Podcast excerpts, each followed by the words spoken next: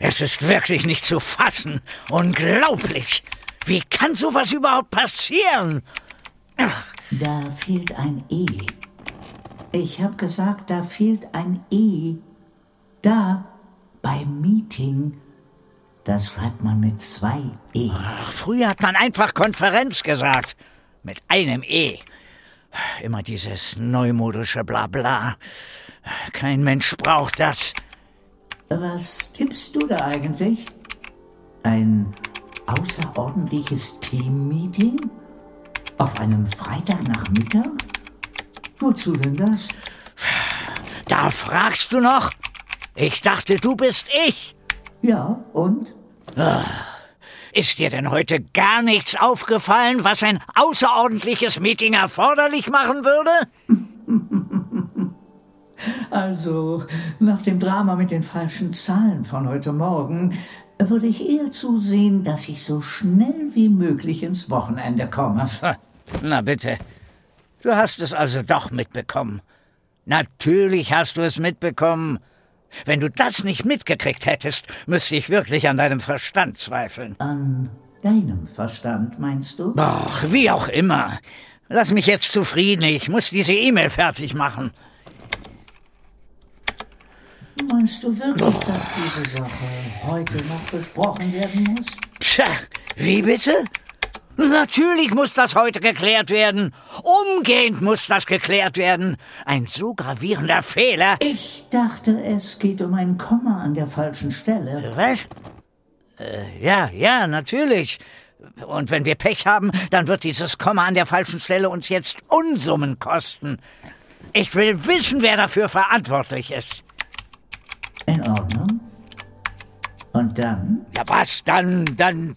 Dann werde ich demjenigen, der dieses elende Komma verbrochen hat, mal ordentlich was husten. Verstehe. Und dann? Ja, dann. Dann wird sowas in Zukunft nicht mehr passieren. Und du meinst, wenn du jetzt auf einem Freitagnachmittag einen Schuldigen findest und ihn vor versammelter Mannschaft so richtig schön zur Sau machst, dann passieren dir im Team in Zukunft keine Fehler mehr? Ich, äh. Ja, ich hoff's mal. Die Hoffnung stirbt zuletzt. Ich glaube, das Einzige, was du so erreichst, ist, dass Leute in Zukunft einfach nicht mehr über ihre Fehler reden. Passieren werden sie trotzdem. Fehler gehören dazu. Auch bei uns.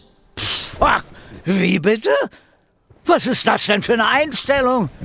Wir säßen wohl kaum in diesem Chefsessel hier, wenn wir uns ständig irgendwelche Fehler leisten würden, oder? Nein, wir nicht.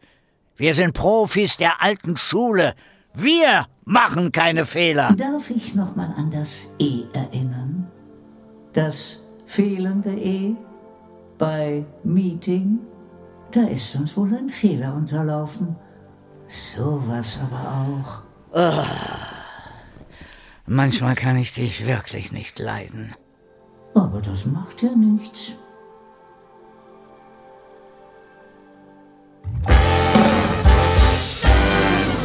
Big Boss Theory. Gute Führung geht anders.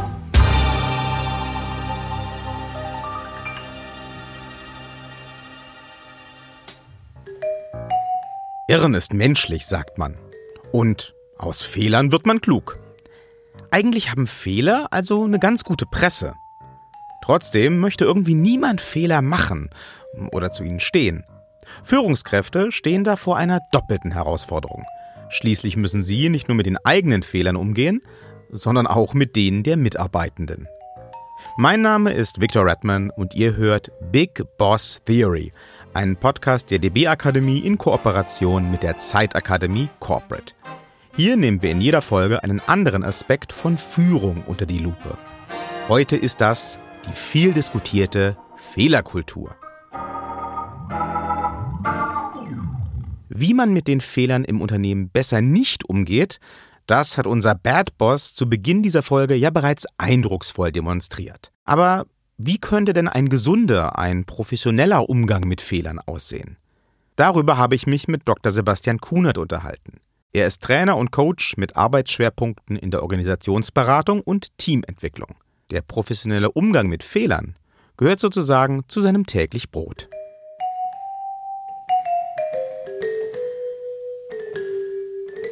Sebastian, dir passieren ja im Alltag sicherlich auch mal Fehler. Gibt es da einen, an den du dich immer noch besonders gut erinnerst? Ja, das mit den Fehlern, das kenne ich natürlich selber auch. Das Fiese ist, dass man sich so lange auch an sie erinnert. Einer, an den ich mich immer noch sehr schmerzhaft erinnere, das war im beruflichen Kontext eine Situation, wo ich einen eintägigen Teamworkshop hatte mit Führungskräften und wir haben im Grunde schon nach einer Stunde schon festgestellt, dass wir an dem Tag die Fragestellung nicht weiter beantworten können. Und ich weiß nicht, was mich da geritten hat, aber ich hatte nicht den Schneid, dann zu sagen, okay, dann lass uns gucken, was wir anderes heute machen, sondern die waren so diskussionsfreudig, die Leute, sie einfach mal weitergeredet haben und weiter und ich war immer weiter weg und am Ende des Tages haben sie dann gesagt, naja, es war irgendwie ganz nett, aber die Ziele haben wir überhaupt nicht erreicht und haben mir das dann angekreidet. Das heißt, es gab dann sozusagen am Ende ein böses Erwachen. Und das war schon sehr lehrreich für mich. Also beim nächsten Mal betreibe ich etwas, das nennen wir in der Beratung Recontracting. Das heißt, ich stelle die Tatsache, dass wir heute das nicht lösen können, wofür wir uns verabredet haben, zur Diskussion. Wenn wir von Fehlern sprechen, dann müssen wir auch über Fehlerkultur sprechen. Im Arbeitskontext ist es ja ein geflügeltes Wort mittlerweile. Wir brauchen eine gute Fehlerkultur. Aber äh, was ist es eigentlich? Was verbirgt sich hinter diesem Zauberwort? Wenn wir es mal auseinanderdividieren, dann haben wir hinten den Teil mit Kultur. Kultur sind erstmal einfach nur sozial geteilte für richtig und wahr gehaltene Verhaltensweisen, die auch von einem sozialen System, wenn ich sie zeige, belohnt werde und wenn ich sie nicht zeige oder absichtlich verletze, werden sie sanktioniert. So, und jetzt ist die Frage, was für eine Verhaltenskodex gibt es in einem Team oder in einer Firma in Bezug auf Fehler? Also auf Fehlhandlungen oder auf Missgeschicke oder auf Erfolglosigkeit oder so. Und so gesehen ist Fehlerkultur eigentlich erstmal nur ein relativ neutraler, wertfreier Begriff. Man guckt sich einfach an, was sind die normalen Verhaltensweisen im Umgang mit Fehlern in einem sozialen System. Jetzt haben wir vermutlich alle schon diverse Fehler gemacht. Manche waren größer, manche waren auch kleiner, hoffentlich. Einige waren schnell vergessen und andere haben uns vielleicht auch schlaflose Nächte bereitet. Klar ist aber doch, eigentlich wissen wir alle, dass kein Fehler das Ende der Welt ist. Warum sind denn Fehler, warum ist das Scheitern in unserer Kultur trotzdem so eine große Sache? Der Wortstamm ist das Scheit. Laut dem Wörterbuch der deutschen Sprache der Gebrüder Grimm ist es erstmal nichts weiter als ein hergerichtetes Stück Holz. Aber Scheite steht dann dort als zweites, sind gewaltsam zersplitterte Trümmer.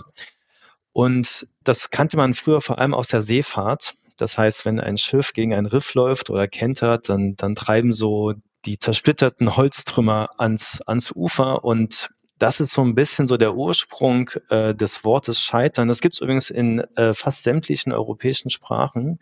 Klingt auch immer ganz ähnlich. Und da wird nochmal so ein bisschen deutlich, dass Scheitern früher eigentlich auch ein Begriff war von existenzieller Tragweite. Auf der einen Seite ist der psychologische Mechanismus hinterm Scheitern ein ganz einfacher und zugleich ist er doch ganz schön kompliziert. Er ist insofern einfach, als dass natürlich bei Fehlhandlungen oder wenn sie dann zu einem echten Scheitern führen, dass irgendwie eine Art von Schaden entsteht. Und wenn jetzt eine Fehlhandlung mutmaßlich zu einem Schaden geführt hat, dann wird natürlich das Ergebnis projiziert oder zurückgeführt auf die Person, die das mutmaßlich produziert hat. Und das birgt so die Gefahr so des Gesichtsverlusts in sich. Und da wir Menschen ja soziale Tiere sind, ist das mit das Schlimmste, was passieren kann. Dass ich also drohe, ausgeschlossen zu werden, dass ich dann den Malus einer Person habe, die Schaden anrichtet oder so. Und das möchte keiner. So, und deswegen versuchen wir das möglichst von uns fernzuhalten.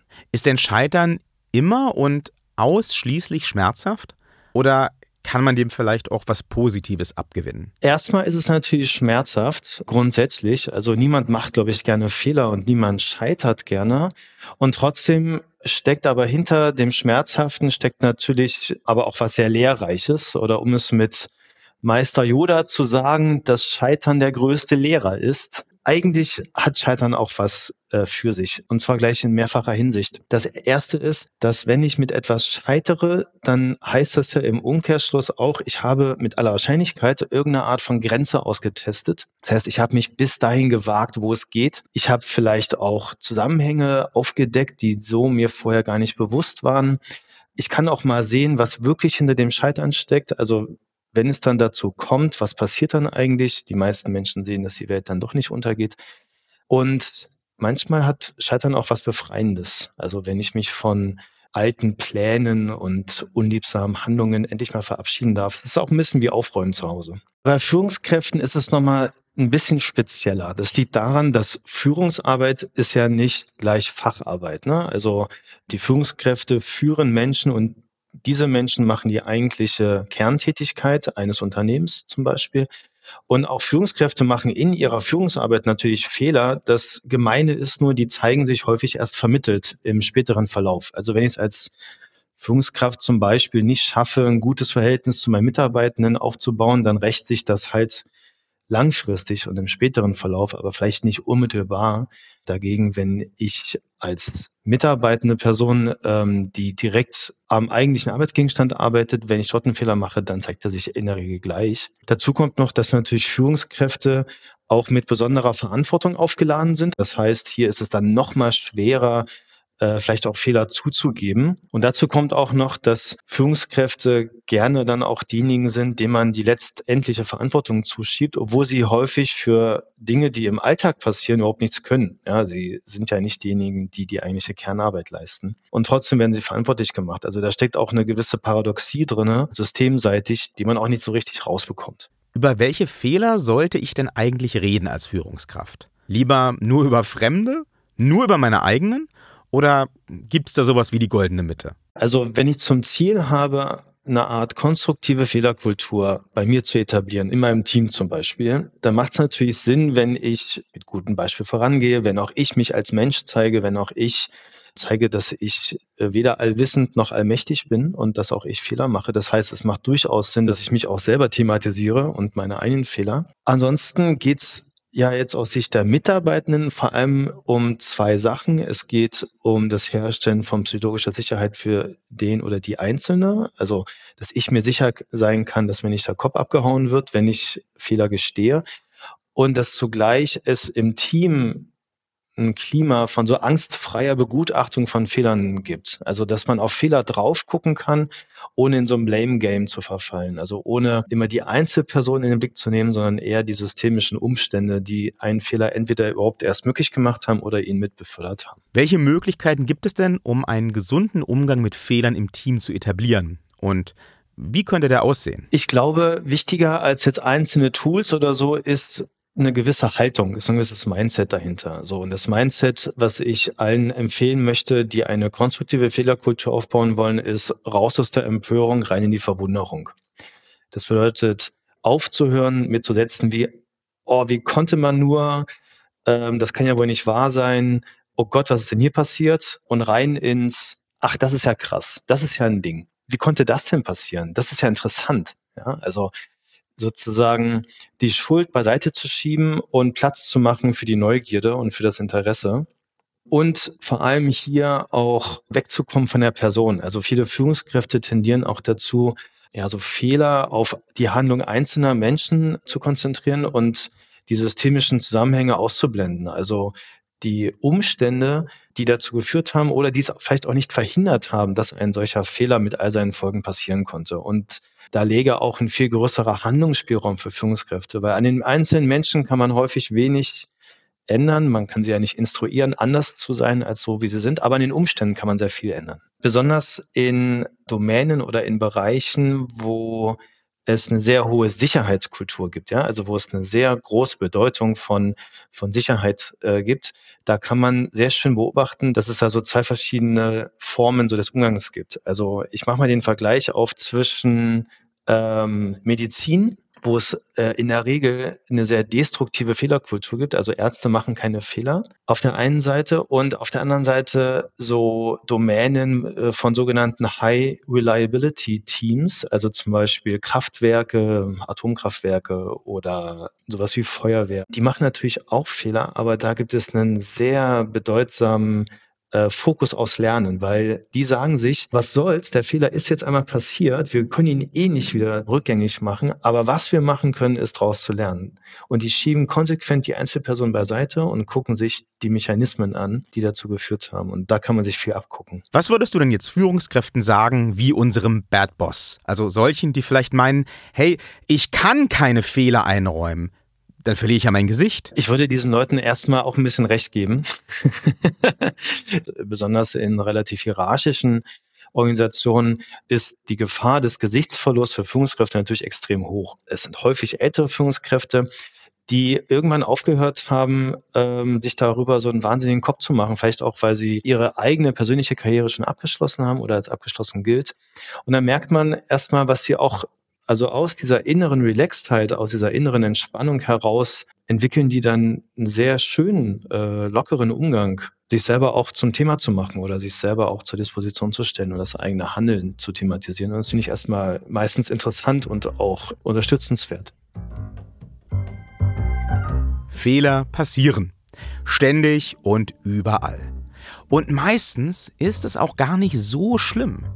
Viel wichtiger als der Fehler ist eben die richtige Haltung dazu und der richtige Umgang damit. Soweit die Theorie. Aber wie kann das in der Praxis aussehen? Das wollte ich von Heiko Büttner wissen. Er ist seit Jahrzehnten bei der Deutschen Bahn beschäftigt und steht nun der S-Bahn München vor. Im Laufe seiner Karriere sind ihm schon so einige Fehler untergekommen. Fremde, aber natürlich auch eigene. Na klar, ich bin jetzt im 27. Jahr bei der DB beschäftigt. Da habe ich auch selbst schon jede Menge Fehler gemacht. Wir hatten zum Beispiel vor ein paar Jahren mal eine organisatorische Veränderung beim Prüfteam und bei den örtlichen Aufsichten. Und wir sind das falsch angegangen, weil wir die zum Zeitpunkt gemischte Tätigkeit entmischt haben, obwohl die Rahmenbedingungen noch gar nicht vorhanden waren. Da gab es zu Recht Unmut. Einen Fehler einzusehen ist das eine. Richtig damit umzugehen ist etwas ganz anderes. Heiko Büttner hat da für sich eine ganz einfache Herangehensweise gefunden, die er seinem Team auch vorlebt. Ich sag's schlicht, dass ich einen Fehler gemacht habe. Ich habe ja eingangs äh, das Beispiel mit dieser Organisation, die wir verändert haben, genannt. Und ähm, als ich das dann auf der Betriebsversammlung, die dazu stattgefunden hat, aktiv angesprochen habe, also auch gesagt habe, sorry, war übrigens mein Verantwortungsbereich, mein Fehler, dann hat das wirklich auch was verändert, weil es gab hinterher eigentlich gar kein anderes Thema mehr, als der Chef hat auf offener Bühne einen Fehler zugegeben. Was ich verlange, ist Offenheit und Ehrlichkeit von mir, aber auch vom gesamten S-Bahn-Team. Dazu habe ich es ehrlich gesagt in der Vergangenheit zu oft erlebt, dass Verschweigen von, von Fehlern oder von Problemen am Ende zu noch größeren Problemen geführt haben. Auch von Heiko Büttner wollte ich wissen, wann man Fehler eigentlich thematisieren sollte. Auch da hat er nämlich seinen ganz eigenen Standpunkt. Ehrlich gesagt spreche ich selbst nicht so gerne von Fehlern, weil erstens in unserem deutschen Sprachgebrauch das Wort per se ausschließlich negative Assoziationen weckt. Und zweitens, weil ich anfangs gar nicht weiß, dass es ein Fehler ist, sonst würde ich es ja vielleicht von Anfang an anders machen. Mir ist das Wort Irrtum lieber. Irren ist viel sympathischer, denn Irren ist menschlich. Und ich spreche auch viel lieber von Irrtumskultur. Das impliziert, dass, dass ich was ausprobieren darf und dass ich mich eben auch mal irren darf. Ne? Und ich finde, es lohnt sich immer zu thematisieren, wenn man mal falsch lag. Das schafft einfach Vertrauen. Da, wo kein gegenseitiges Vertrauen da ist, da kann ich auch nicht erwarten, dass offen kommuniziert wird. Und schon gar nicht über Fehler oder Irrtümer. Wenn eine solche Kultur nicht vorhanden ist, braucht es aus meiner Sicht und auch aus meiner Erfahrung sehr, sehr viel Geduld. Bei der S-Bahn München, der ich vorstehen darf, befinden wir uns ja seit vier Jahren im wirklich sehr, sehr intensiven Transformationsprozess. In den ersten beiden Jahren haben wir über fast nichts anderes gesprochen als über die Art und Weise, wie wir zusammenarbeiten wollen. Und da spielt natürlich die Frage, wie wird mit Fehlern oder Irrtümern in der Organisation umgegangen, eine große Rolle. Für Führungskräfte, die Probleme damit haben, Fehler zu akzeptieren, hat Holger Büttner durchaus Verständnis. Gleichzeitig sagt er aber, Um ihrer Rolle langfristig gerecht zu werden, müssen Führungskräfte in diesem Punkt an sich arbeiten. Unserem Bad Boss würde er Folgendes sagen wollen. Natürlich äh, bin auch ich irgendwann mal Führungskraft geworden, weil ich Entscheidungen treffen möchte, weil ich gerne Verantwortung übernehmen möchte und wahrscheinlich auch, weil ich davon überzeugt war, dass ich die Dinge irgendwie auch richtig mache und vielleicht sogar auch besser mache als äh, andere. Aber wenn man ein Stück weit ehrlich mit sich selbst ist, kommt man ja selbst häufig in den Konflikt, dass man eben Dinge nicht so gut weiß ja, und andere fragen muss. Und das war ein gewisser Prozess. Und ich glaube aber schon, dass man als Führungskraft auch an der Stelle Vorbild sein muss. Ne? Es kann jeder bei sich selbst anfangen, es muss aber auch äh, jeder bei sich selbst anfangen. Der erste Punkt ist mal zu reflektieren, auch selbst zu reflektieren, was dieses Thema, ich bleibe mal bei dem Wort Irrtum, mit mir selber macht. Ja? Also kann ich dazu stehen oder nicht? Wenn nein, dann würde ich einfach mal empfehlen, sozusagen auch mal mit vielleicht einem Kollegen, vielleicht auch mal mit einem Vorgesetzten darüber zu sprechen. Wir sind ja alles auch als Vorgesetzte immer wieder Mitarbeiter. Aber mein größter Tipp wäre es einfach mal zu probieren. Ne? Einfach mal einen Fehler offen zuzugeben im Teamgespräch oder im Kollegenkreis und mal Reaktionen abzuwarten. Ich wette, es gibt eine positive Reaktion. Ich selbst habe es jedenfalls noch nie anders erlebt. Wenn wir über Fehler reden, dann ist das immer eine Good News, Bad News Situation. Denn Fehler passieren. Keine Führungskraft der Welt kann etwas daran ändern. Das ist dann wohl die schlechte Nachricht. Die gute, jeder Fehler ist auch eine neue Chance, dazuzulernen. Und zwar für alle. Letztendlich musst du einfach nur gewillt sein, diese Chance auch als solche zu begreifen. Fehler gehören dazu. Auch bei uns. Pah, wir sind Profis der alten Schule. Wir machen keine Fehler. Darf ich nochmal an das E erinnern? Das fehlende E bei Meeting? Da ist uns wohl ein Fehler unterlaufen. Sowas aber auch. Ja, Irren ist menschlich. Und ja, aus Fehlern wird man klug. Wenn diese beiden Leitsätze in deinem Team mehr sind als nur müde Phrasen, dann ist schon mal viel gewonnen auf dem Weg hin zu einer optimalen Fehlerkultur. Mein Name ist Victor Redman und ich freue mich, euch auch beim nächsten Mal hier zu begrüßen, wenn wir wieder eintauchen in die Big Boss Theory.